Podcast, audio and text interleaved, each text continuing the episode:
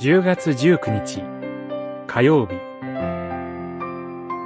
苦難の中で。詩編。120編。都に登る歌。苦難の中から主を呼ぶと主は私に答えてくださった。主よ私の魂を助け出してください。偽って語る唇から、欺いて語る舌から。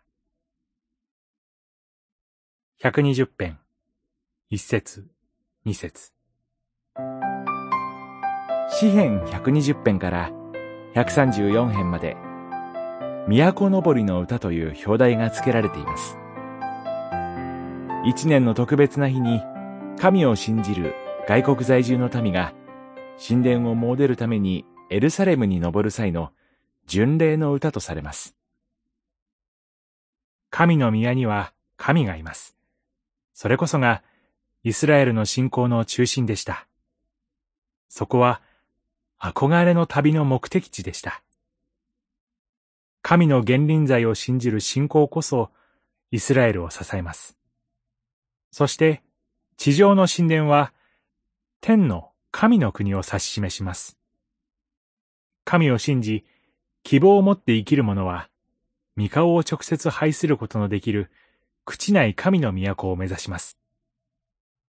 しかし、そこへ安らかに行くことができるとは限りません。詩人は、周囲の人たちの悪行増言に直面しています。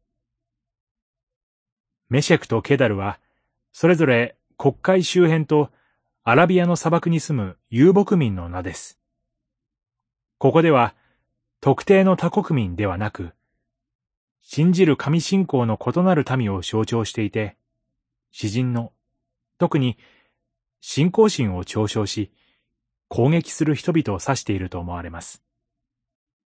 それでも、神の民は、主の臨在を目指します。